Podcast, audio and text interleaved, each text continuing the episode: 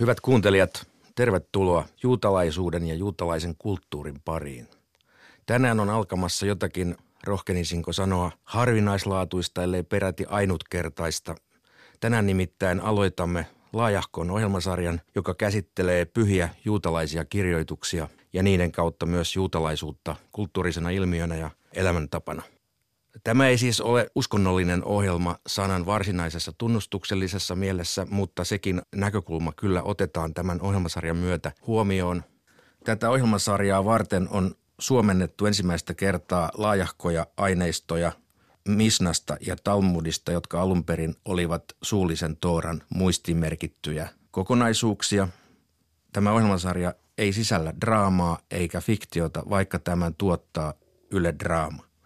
Tämä siis kuuluu yleissivistävään ohjelmistoon, joka suorastaan kuuluu Yleisradion lakisääteisiin tehtäviin. Ennen kuin siirrymme tähän varsinaiseen luentaohjelmien sarjaan, jossa siis luetaan näitä pyhiä juutalaisia kirjoituksia vähän samaan tapaan kuin tämän ohjelmasarjan edeltäjässä Korania joitakin vuosia sitten käsitelleessä ohjelmassa. Me keskustelemme täällä asiantuntijoiden kanssa aluksi muutaman ohjelman verran taustaksi tälle luentaohjelmasarjalle. Keskustelemme siis juutalaisuudesta kulttuurina, perinteenä ja tänään nimenomaan sen historiasta. Täällä teitä tulevat näinä seuraavina kuukausina auttamaan ja opastamaan loistavat asiantuntijat, jotka ovat semiläisten kielten emeritusprofessori Tapani Harviainen, Lähidän tutkimuksen yliopistolehtori, filosofian tohtori Riikka Tuori ja Helsingin juutalaisen seurakunnan johtaja yli rabbiini Simon Leifson. Tervetuloa. Kiitos. Kiitos. No niin, juutalaisuuden pitkä historia lyhyenä, varsin haastava tehtävä arvatenkin teille kaikille. Mutta jotta pääsisimme käsittelemään tätä historiaa, niin on varmaankin aluksi määriteltävä tämä juutalaisuus jotenkin, eikö niin? Tai ehkä pikemminkin juutalaiset. Tämä ensimmäinen on ajateltu pikemminkin juutalaisten historiana. Ja sitten kahdessa seuraavassa ohjelmassa puhutaan enemmänkin juutalaisuudesta ja sen muunnoksista ja siinä mielessä historiasta. Hyvä. Siis puhumme juutalaisista. Lähestymmekö tätä asiaa etniseltä tai etnografiselta kannalta vai kielen kautta vai mitä kautta tämä rajaus olisi syytä aloittaa? Lähinnä etnisesti, koska esimerkiksi kansan määritteleminen, mikä on kansa, on menneisyydessä hyvinkin mutkallinen asia. Ja me herkästi ajatellaan tämmöistä kansaa, kansallisuutta nykyajan silmillä – sen sijaan Lähi-idässä aikanaan ja edelleenkin voisi hyvinkin sanoa, se kansa ei ole ollut niinkään tärkeä, vaan on ollut kysymys tämmöisestä lähinnä uskonnolliseen ryhmäkuntaan sitoutumisesta. Määrittely, joka on rajannut, ei ole ollut kielistä riippuvainen, eikä ruokalajeista tai pukeutumisesta riippuvainen, vaan jostakin tietyistä johtajahenkilöistä – jotka on useimmiten on olleet sitten myöskin uskonnon tulkitsijoita. Ja ne, jotka on halunneet seurata tätä joukkoa, on muodostaneet ikään kuin meidän ryhmän. Ja toiset, jotka ei ole halunneet lähteä mukaan tähän joukkoon, tai joita ei ole huolittu siihen esimerkiksi polveutumisen takia, ovat olleet ikään kuin muita uskonnollisia ryhmäkuntia, joita voidaan perästäpäin myös kansoiksi nimittää. Ehkä parempi olisi puhua tosiaan etnisistä ryhmistä tai ryhmäkunnista. Nyt kun puhumme juutalaisista, niin on syytä myös ottaa esiin se, että kuinka paljon juutalaisia tällä hetkellä on. Nimittäin joissakin lähteissä väitetään, että juutalaisia on noin 14 miljoonaa, mutta jossakin toisessa aivan yhtä uskottavalta vaikuttavassa lähteessä sanotaan, että heitä on 16 miljoonaa. Ilmeisesti käytetään erilaisia laskentatapoja. Niin, lähinnä kysymys varmaankin on siitä, että kuka on juutalainen. Aivan. Ja erilaisia määritelmiä on, niin kuin tullaan puhumaan myöskin siitä, että erilaisia suuntauksia on juutalaisuudessa ja, ja näin ollen niin kuin sitten tällaisissa ehkä vapaammissa suuntauksissa, joita on hyvin paljon esimerkiksi Yhdysvalloissa, niin, niin se perinteinen tapa ajatella siitä, kuka on juutalainen, niin ei välttämättä päde yksinään.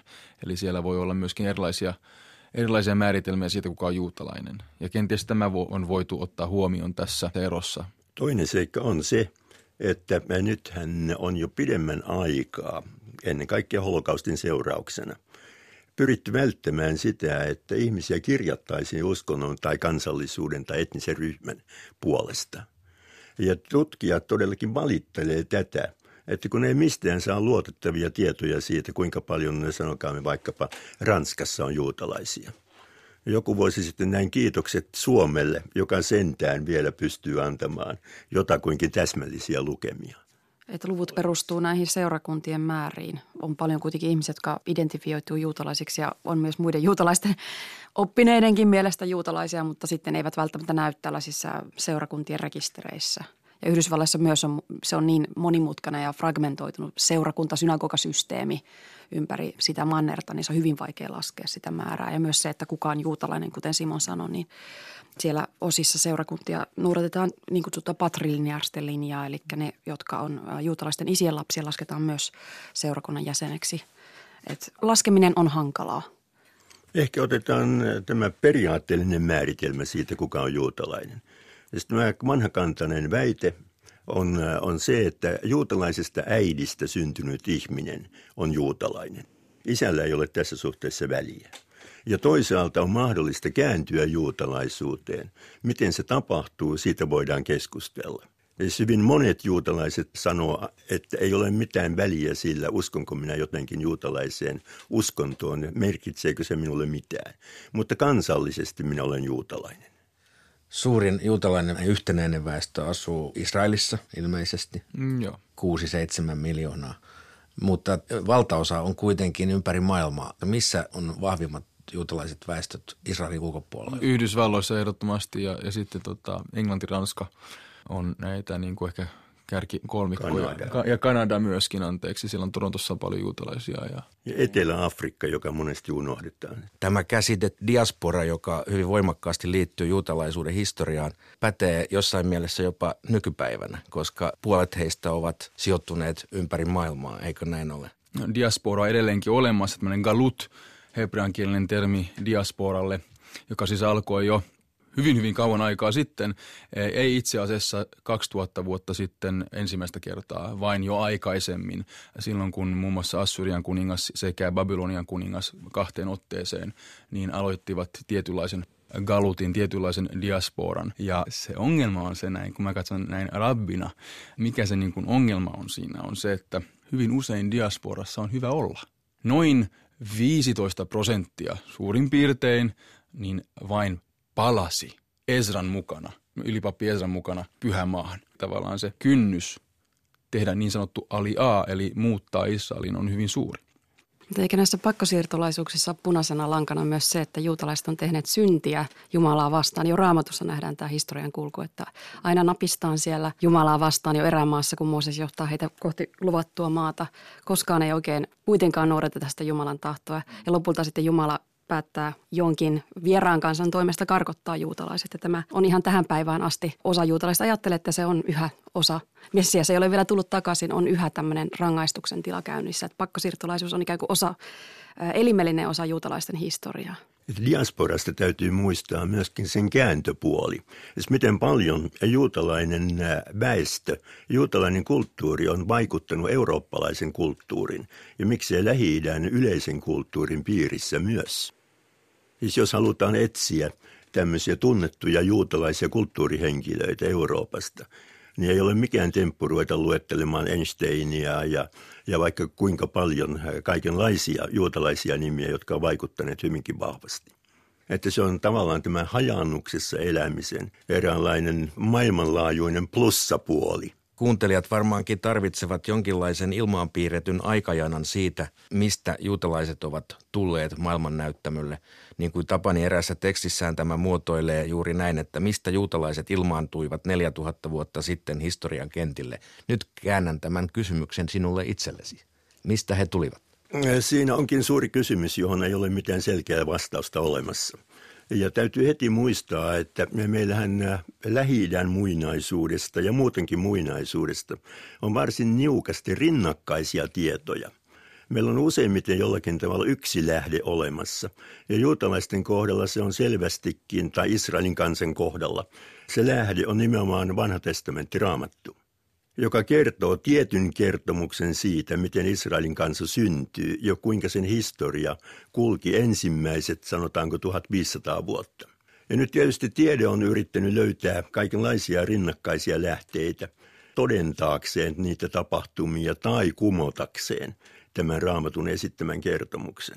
Mutta mitään semmoista selkeää toisenlaista kertomusta ikään kuin konsensuksena, yhteisenä mielipiteenä meillä ei ole olemassa.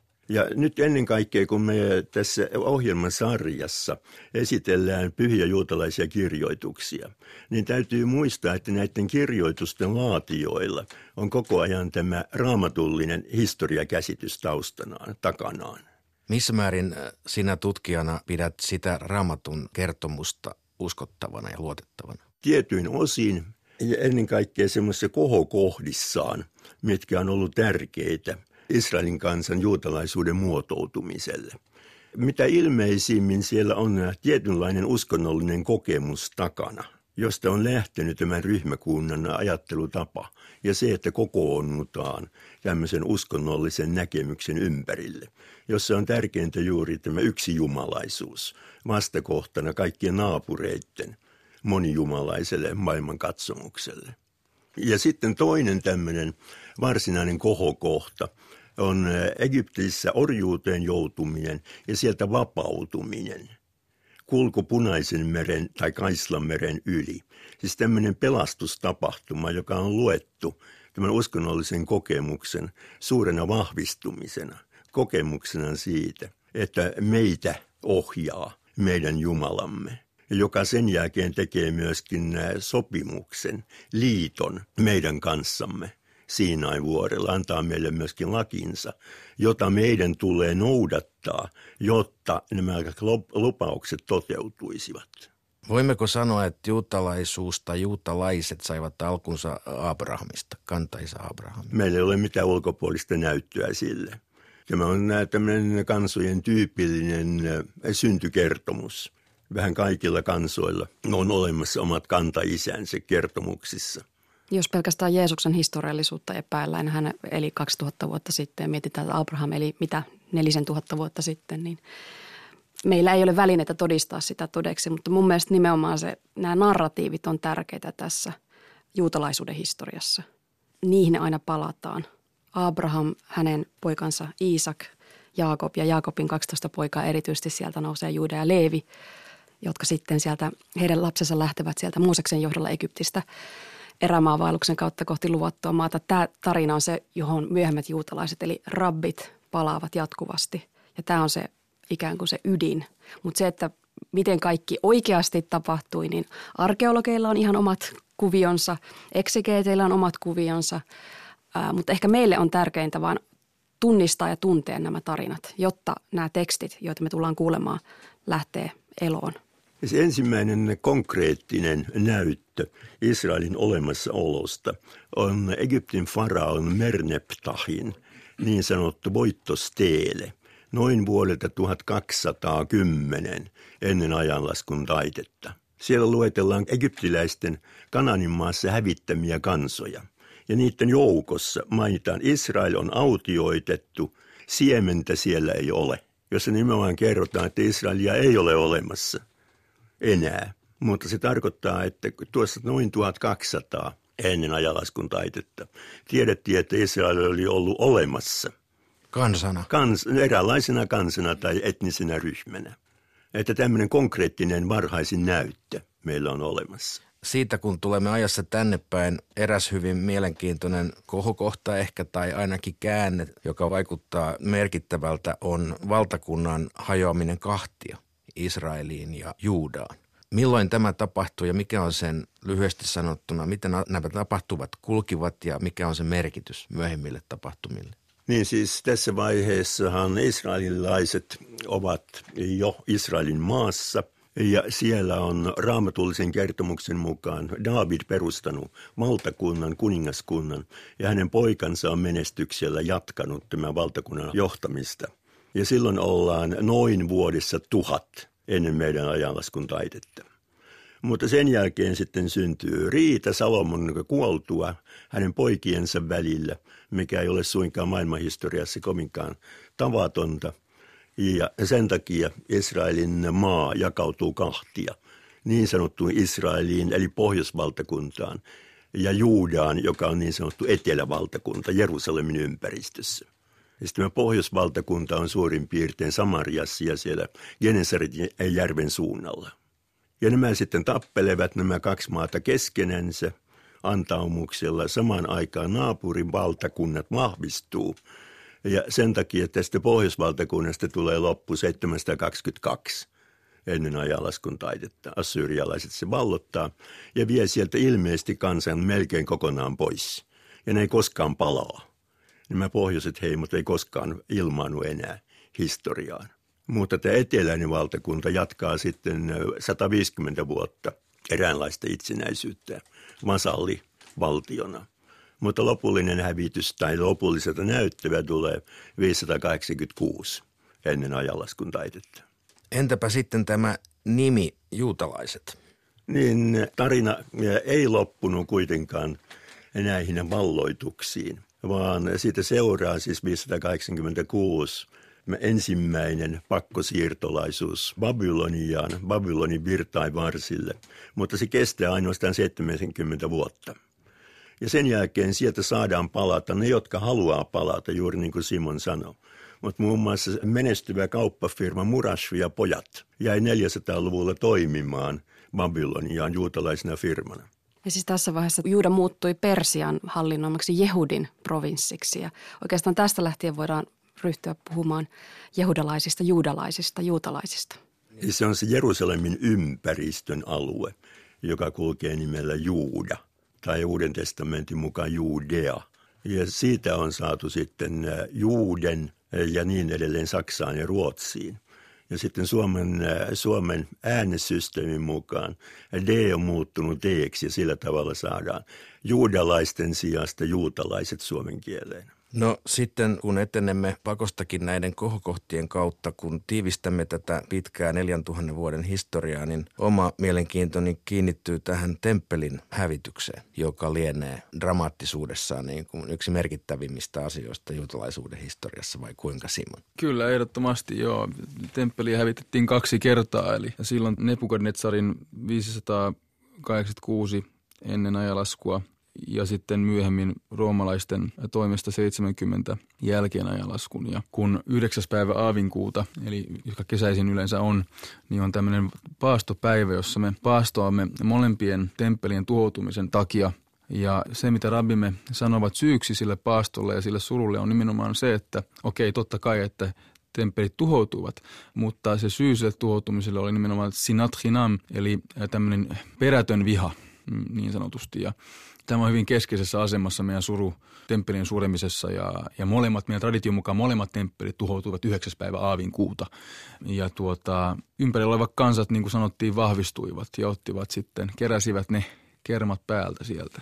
Mutta jos sanotaan, että koko tämä viisi Mooseksen kirjaa perustuu, tai se sisältää paljon temppelipalvelukseen liittyvää lainsäädäntöä, eläinuhreihin liittyvää materiaalia, kaikki ikään kuin keskittyy siihen temppeliin, Jerusalemissa sijaitsevaan temppeliin. Tämä on se raamatun ajan juutalaisuus. Mutta ilman tätä temppelin tuhoa, erityisesti toisen temppelin tuhoa vuonna 70, meillä ei olisi juutalaisuutta niin kuin se on tänä mm, päivänä. Mm, mm, ei, Eikö se olekin näin? Kyllä joo, niin juutalaisuus muuttui sellaisesta niin kuin tavallaan... Temppelikeskeisestä. Temppelikeskeisestä oikeastaan niin kuin, se oli hyvin fyysistä, hyvin, sä teit fyysisesti asioita. Tyypillistä niin, uhrijumalan palvelusta. Uhrijumalan palvelusta. Sanoa. Sä uhrasit eläimiä, koska sä et voinut tietenkään uhrata itseäsi ja niin ja niin poispäin. Ja sitten kun me lähdettiin Israelista pois, niin yhtäkkiä sitten se muodostuikin semmoiseksi, että mentiin synagogiin rukoilemaan. Mentiin tuota, Talmudista kehittyi keskeinen asia, kirjoitettiin ylös niitä asioita, mitä olisi suullisesti ollut ja kehitettiin niitä teorioita ja sitä tietoa eteenpäin – Eli jos ennen vuotta 70 juutalaisuus oli jakautunut moniin eri ryhmiin, niin vuoden 70 jälkeen ja vielä sen jälkeen tuli toinenkin kapina 130-luvulla jälkeen ajanlaskun alun jälleen roomalaisia vastaan. Niin meillä oli juuta, juutalaisuuden sisällä yhä monia eri virtauksia, mutta kaikki muut katosivat lähestulkoon kaikki. Ei jäljelle jää rabbien koulukunta, jotka sitten tuottaa nämä seuraavat juutalaisuuden pyhät kirjat, suullisen Tooran eli Mishnan ja Talmudin. Mishna tarkoittaa toistoa, se on hyvin lainopillinen teos. Talmud tarkoittaa opiskelua ja se tulkitsee sekä Mishnaa että Raamattua yhdessä. Ja tämä on se juutalaisuus, jota lähes kaikki maailman juutalaiset tänä päivänäkin edustavat. Eli puhutaan rabbiinisesta juutalaisuudesta vuoden 70 jälkeen. Mutta tässä jos jatketaan tätä historiallista linjaa, niin tämän temppelin hävityksen aikaan, eli noin vuonna yksi tai kaksi ajanlaskun taitteen tienoilla, juutalaisuuden alueina alkaa olla toiset kuin Israelin maa. Nimenomaan tämä diaspora on jäänyt osittain Babyloniaan, sitten on muutettu paremman elämän perässä nimenomaan Egyptiin ja myöskin jo Välimeren alueille – ja siinä mielessä temppelin hävitys johtaa myöskin, että juutalaisuuden painopisteitä on Palestiinan ohella myös Babylonia, Egypti ja Eurooppa. Ja näistä tulee se tärkeämpi alue ennen kaikkea Babyloniasta, eli nykyisestä Irakista, tuhannen vuoden ajaksi. Se Babylonian merkitys loppuu vasta 1040, jolloin juutalaisesta tietynlaista itsehallinnosta tehdään loppu Irakissa. Talmudin kehittäminen, siinä mielessä juutalaisuuden kehittäminen tapahtuu ennen kaikkea juuri Babyloniassa, eli Irakissa, joka ei suinkaan ole ollenkaan tunnettu asia. Siellä tutkitaan Talmudia ja viimeistellään Talmudia. Jatketaan sen pohtimista yhä eteenpäin. Ja sitten kun tämä Babylonian aika loppuu, siis siinä vaiheessa kun siellä on päässyt valtaan tämmöinen äkkijyrkkä islamin tulkinta – ja islamin poliittinen valta, niin keskipisteeksi juutalaisuudessa siirtyy Välimeren maat. Ennen, ensimmäisenä nimenomaan Espanja. Ja Espanjassa kukoistaa juutalainen kulttuuri jaksoittain suunnilleen vuodesta 900 vuoteen 1492. Keskiajalla. Keskiajalla, jolloin juutalaiset 1492 Amerikan löytövuotena ajetaan Espanjasta ulos. Mutta se oli se juutalaisuuden keskeinen maa, siis 400 vuoden ajan. Ja se oli myöskin siis islamin vallan alainen ja välillä hyviä vuosia, välillä pahoja vuosia. Niin siis mehän ei tiedetä oikein, että miksi Talmudista tulee yhdistävä tekijä koko keski- ja juutalaisuudelle. Tästä on yksi kaunis kertomus joka löytyy Espanjan juutalaisten kirjallisuudesta, että 900-luvulla, ehkä 900-luvun puolessa välissä, neljä babylonialaista rabbia lähti Välimerellä laivalla purjehtimaan. Ja sitten he joutuvat merirosvojen uhreiksi. Ja kaikki Välimeren ympärillä olevat juutalaiset yhteisöt lunastavat nämä panttivangit. Ja näin jokainen, muun muassa Espanjassa Cordova, Andalusiassa, saa oman babylonialaisen oppineensa. Ja tässähän selvästi on se pointti se, että juutalaisuuden keskipiste ei enää ole Babyloniassa, mutta silti se meidän tausta, Talmudin historia tulee sieltä nykyisen Irakin alueelta historiallisesti. Se on tämmöinen jälleen tyypillinen historiallinen perustamiskertomus, jossa kysytään, että mistä syystä meille tämä Talmud-taito tuli ja kuinka se oikein tapahtui ja miksi me opiskelemme nyt innokkaasti Talmudia Välimeren maissa. Minäni tekee palata hieman tähän temppeliasiaan, koska luulen, että joitakin kuuntelijoita voi kiinnostaa sama asia, joka itseäni on kiinnostanut. Nimittäin se kysymys, joka nähdäkseni on jäänyt vastaamatta, kun se temppeli kerran oli niin merkittävä, että se jopa johti tähän juutalaisuuden luonteen muuttumiseen uhrikulttuurista liturgiseksi käytännöksi ja kulttuuriksi. Miksi temppeliä ei koskaan rakennettu uudelleen? No käytännössä alusta lähtien siis roomalaiset kielsivät juutalaisilta asumisen tällä alueella. Tai oikeastaan siis 130-luvulla jälkeen ajanlaskun alun yritettiin vielä Bar Kohvan kapinassa, haluttiin todennäköisesti rakentaa temppeli uudelleen, mutta roomalaiset tuhosivat kapina ja nitistivät juutalaiset. Ja juutalaisilla on fyysisesti mahdollista tällaista asiaa tehdä. Ei poliittista eikä ja sitten, ja sitten jälkeenpäin niin asiat monimutkaistuivat ja niin kuin taas mä palaisin tähän vähän ehkä verbalisoisin tämän vähän paremmin tämän Israel ja diaspora eron ja sen, mitä juutalaisuus muuttui, niin se, sanoisin näin, se fyysinen juutalaisuus Israelissa, joka oli aktiivinen, siis kaikki oli aktiivista, mitä sä teit, ja olit kytköksissä niihin käskyihin, niihin mitzvoihin hyvin käytännönläheisesti. Muuttui diaspora-juutalaisuudeksi. Muuttui siis niin sanotusti passiiviseksi juutalaisuudeksi. Vieraannuttiin maasta ja maakäsitteestä. Siis fyysisesti, puhuttiin vain ajatuksellisesti siitä, että on pyhä maa ja sinne pitäisi palata. Mutta kaupungistuttiin niin sanotusti. Eli maalaiset lähtivät kaupunkeihin ja seuraava sukupolvi ei enää tiedä, miten perunaa viljellään. Ää, mutta se se viljely pidetään hengissä kyllä, se tekniikka ja se, miten se peruna sinne istutetaan, kyllä se teoreettisesti tiedetään, miten se tehdään, kun se pitää pitää yllä. Sen takia Tooraa opiskeltiin jatkuvasti diasporassa ja, sen takia, ja voidaan jopa sanoa, että hyvin paljon enemmänkin kuin silloin, kun oltiin Israelissa, mutta sillä oli tarvetta, koska ei saatu unohtaa. Koska jos sä unohdat, sä et voi koskaan palata ja tehdä niitä asioita. Tämä on ehkä se, niin kuin se ja nykyään kysymys siitä, että on, meillä on ultraortodoksisia yhteisöjä, jotka ajattelevat tämmöisen Messiaan tulosta hyvin passiivisesti. Eli Messias, laske, niin temppeli laskeutuu taivalta ja pups, se on siellä. Kun taas sitten sulla on aktiivista tämmöistä pioneerimaista, nämä, jotka muuttivat takaisin toisen maailmansodan jälkeen Israeliin ja sitä ennenkin tietenkin, niitä aaltoja oli, olivat näennäisesti ainakin ää, eivät olleet uskovaisia juutalaisia, mutta he rakensivat sen maan ja olivat aktiivisia. Eli joku oli sisällä, joka sanoi, että tämä asia pitää tehdä. Ja, ja he taas sitten siitä muodostuu sitten tämmöinen niin sanottu sionismi ja kaikki nämä asiat, mutta se on aktiivista. Se on sitten, että sinun pitää itse rakentaa asioita. Se ei tietenkään poissulje sitä, että sä luet niistä asioista, mutta sun pitää itse rakentaa ne asiat. Muuten ne ei tapahdu. Sun pitää olla aktiivinen. Ja tämä on se ero tavallaan nykyäänkin ultraortodoksisten ryhmittymien välillä, jotka sanovat muun muassa niin kuin Satmer-hasidit, jotka niin kuin, ne asuvat Israelin valtion sisällä, mutta jotkut heistä eivät edes niin kuin, äh, hyväksy sitä, että on olemassa Israelin valtio, vaan se pitäisi olla Israelin kuningaskunta silloin, kun Messias tulee.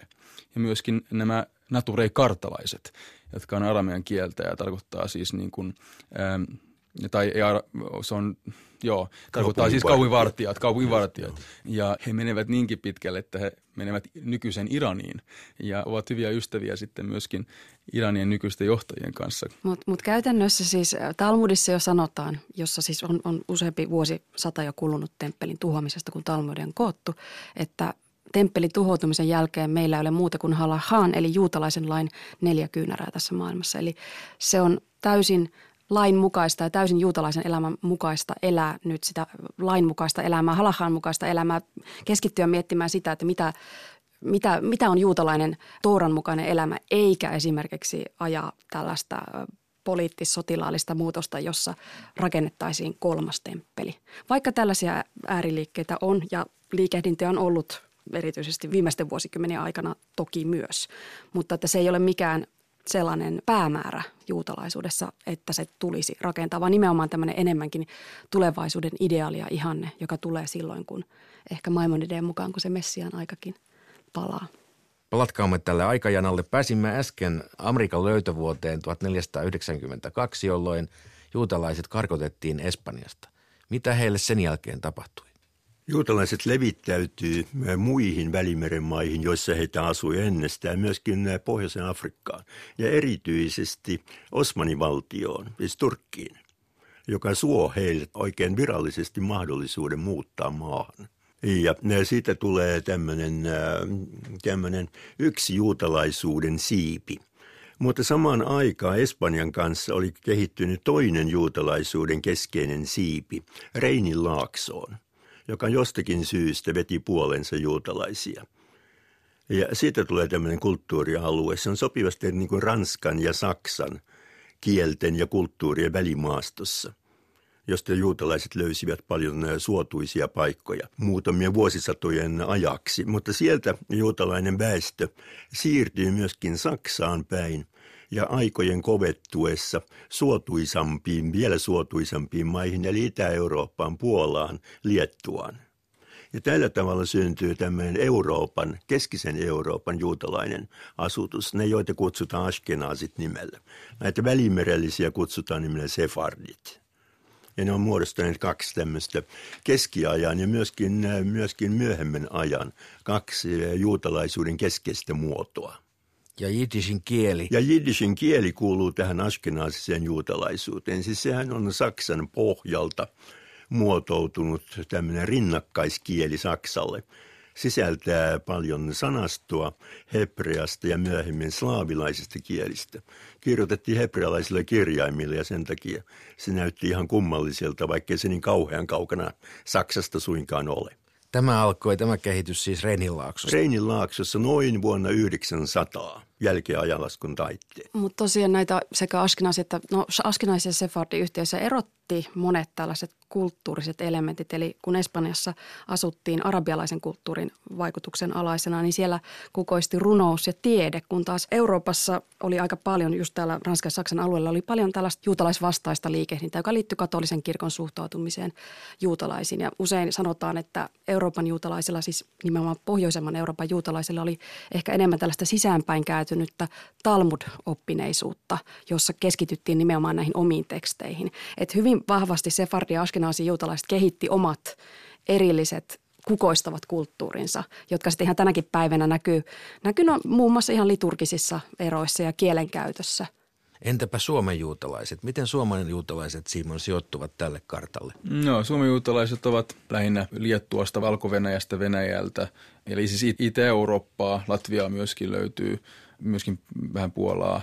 Eli, eli meillä on tämä Itä-Eurooppa, on se meidän niin kuin – alue, mistä me tultiin tänne 4, 5, 6 sukupolvea sitten. Eli Saarin armeija 1800-luvulla oli taustalla. Kyllä, Saarin armeija, kanton, kantonisti juutalaisten jälkeläisiä itsekin olen. Eli, ja ja tota, suurin osa vielä seurakunnan jäsenistöstä on, on näitä jälkeläisiä. Ja ihan vielä osaatte löytää ne paikkakunnat, mistä ollaan tultu sieltä vanhan Venäjän valtakunnan alueelta, eikö vaan? Kyllä. Nykyistä Liettua, Latviaa. Liettua, Latviaa kyllä ja sitten esimerkiksi mun perheeni on Belarusiasta eli Valko-Venäjältä semmoisesta paikasta kuin Vitebski ja sieltä esimerkiksi Mark Chagall on kotoisin. Siis juutalaiset eivät päättäneet, ketkä tulee Suomeen, keistä tulee juutalaisia Suomessa. Sen päätti Tsaarin armeija, joka nimenomaan lähetti tiettyjä juutalaispoikia sattumavaraisesti Suomeen. Ja myöhemmin 1800-luvulla loppuun äh, saakka tämän asevelvollisuutensa palvelleet sotilaat, Venäjän armeijan sotilaat, saivat jäädä niille palveluspaikkakunnilleen. Kun Ruotsin lain takia muut juutalaiset eivät saaneet tulla Suomeen. Tapani äsken mainitsi, että meillä äh, luojan kiitos vielä on eksakti väestölaskenta toimii ja sitä ulkomaita myöten kiitellään, niin missä Suomen juutalaiset, kuinka paljon teitä on ja mihin, miten te olette maantieteellisesti sijoittuneet Suomessa? Meitä on meidän järjestelmässä noin 1100 ja suurin osa heistä on pääkaupunkiseudulla. Turun seurakunta. Turun seurakunta kanssa, jossa on 80 jäsentä tällä hetkellä. Eli nämä yhdessä sitten tekee sen melkein 1200. Meillä on hyvin paljon ulkomailta tulleita juutalaisia, jotka eivät jostakin syystä halua tai näe tarpeelliseksi liittyä seurakunnan jäseneksi, jolloin, jolloin meillä on tuolla ympäri Suomea varmasti useita satoja vielä tämän lisäksi, jotka eivät vaan sitten ole kirjoilla eikä edes Suomen järjestelmä niitä sillä tavalla niin kuin ole laskenut. Miten tämä jiddishin kieli, onko se säilynyt teidän itäisessä perinteessänne mitenkään vai onko se unohtunut matkan varrelle? No sanotaanko näin, että nykyään niin on muutamia vanhempia seurakunnan jäseniä, jotka vielä taitavat tuon kielen, mutta kyllä ne vähin käy. Eli teidän liturginen käytäntönne siis tapahtuu hebreaksi? Hebreaksi. Kaikki uskonnollinen liturgia on hebreaksi alkuperäiskielellä. Ja... Mutta liturgiassa se on vaikuttanut siihen hebrean ääntöasuun, että aikaisemmin se on noudattanut tällaista itä-eurooppalaista Kyllä, siis tapaa. Joo, kyllä. Eli, eli, eli silloin kun puhutaan niin kuin 40 vuotta sitten, jopa 30 vuottakin sitten, niin – siinä se käänne tapahtui, kun me saatiin israelaisia kanttoreita, niin, niin se muuttui sitten israelaiseksi ääntämykseksi. Mutta sitä ennen oli kyllä jo, että, että äänettiin näitä niin kuin jidishimäisesti, näitä hebrean kirjaimia. Ja tietenkin liturgia lausutaan, niin kuin alun perin lausuttiin, ei siis modernin hebrean tavoin, vaan, vaan juuri näillä tota Itä-Euroopan soundeilla.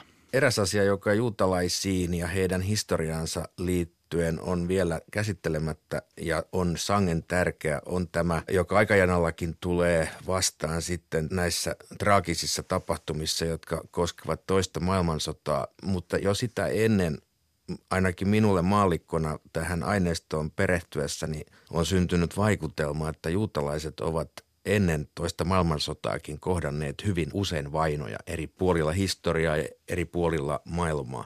Onko näillä vainoilla mitään yhteistä selittävää tekijää? Miksi juutalaiset ovat herättäneet niin valtavasti aggressioita ja provosoitumista ympäristössään niin pitkän aikaa? Kaikki alkaa siitä, että sellaisessa kirjassa kuin Raamattu, niin siellä lukee, että nämä juutalaiset ovat siis omaisuuskansaa. Ja se on hyvin ylimielistä niin kuin näin muille varmasti myöskin se, että, että miten te kehtaatte niin kuin käyttää tai edes niin kuin olla tällaisessa asemassa, että te olette omaisuuskansa. Mikä teistä nyt tekee niin erikoisen? Totuus on se, että ainoa asia, minkä takia juutalaiset ovat omaisuuskansa raamatussa on se, että he ovat, heillä on vaan enemmän vastuuta tuoda Jumalan sanomaa maailmaan. He ovat niin kuin siis raamatun mukaan Jumalan valittuja. Ja tämä valittuna oleminen niin on ongelmallinen käsite, koska jokainen meistä haluaa olla valittu. Ja silloin kun sulla on vielä tavallaan sen omaisuuskansana olemisen sisällä on tietyt omat riitit, tavat, tavat elää ja näin poispäin, ja tietenkin se ei yhtään auta se, että katolinen kirkko myöskin teki hyvin paljon propagandaa siinä mielessä, että juutalaiset tappoivat Jeesuksen ja niin poispäin. Ja tämä tietenkin niin kuin on pysynyt kansojen mielessä hyvin vahvasti ja siitä on vaikea päästä pois. Sitten tietenkin kun he elivät näissä yhteisöissä diasporassa, tässä syntisessä tilassa, niin siis Jumalan näkökulmasta, että Jumala lähetti heidät diasporaan sen takia, että he eivät pitäneet niitä käskyjä vähän niin kuin prosessoimaan näitä asioita, niin samalla he pystyivät sitten myöskin niin kuin vaikuttamaan ympäristöön, missä he olivat. Mutta he eivät saaneet sitä tehdä, koska he eivät myöskään saaneet omistaa maata. Miksi muuten? Miksi he eivät missään päin maailmaa saaneet omistaa maata? Maan muokkaamiseen tarvitaan orjia ja jos orjat ovat juutalaisten omistuksessa, niin on pelkona, että orjat käännytetään juutalaisuuteen. Tämä on yksi selitys. Ja sitten tavallaan kirkko ei halunnut myöskään niin kuin tehdä koronkiskontaa, tai siis mikä se termi nyt onkaan. Siis, Ei sallinut koron ottamista. Ko- koron ottamista, anteeksi, ja, ja tämä tavallaan tehtävä sitten annettiin juutalaisille. Eli juutalaiset rupesivat sitten yhtäkkiä niin kuin käsittelemään rahaa ja olemaan niin kuin rahan kanssa tekemisissä paljon enemmän, koska he eivät saaneet omistaa maata. He eivät saaneet toimia niissä viroissa, mitä sitten – muut pystyvät olemaan. Eli, eli tämä asia, se on mielenkiintoista, että tämä koko asia siitä, että juutalaiset hallitsevat maailman rahaa ja hallitsevat tätä ja ovat siis samanaikaisesti kommunisteja, sosialisteja, kapitalisteja ja niin poispäin, niin se tavallaan koko tämä, niin kuin tämä rahan kanssa tekemisen, se on niin kuin tavallaan pakotettu tila juutalaisille.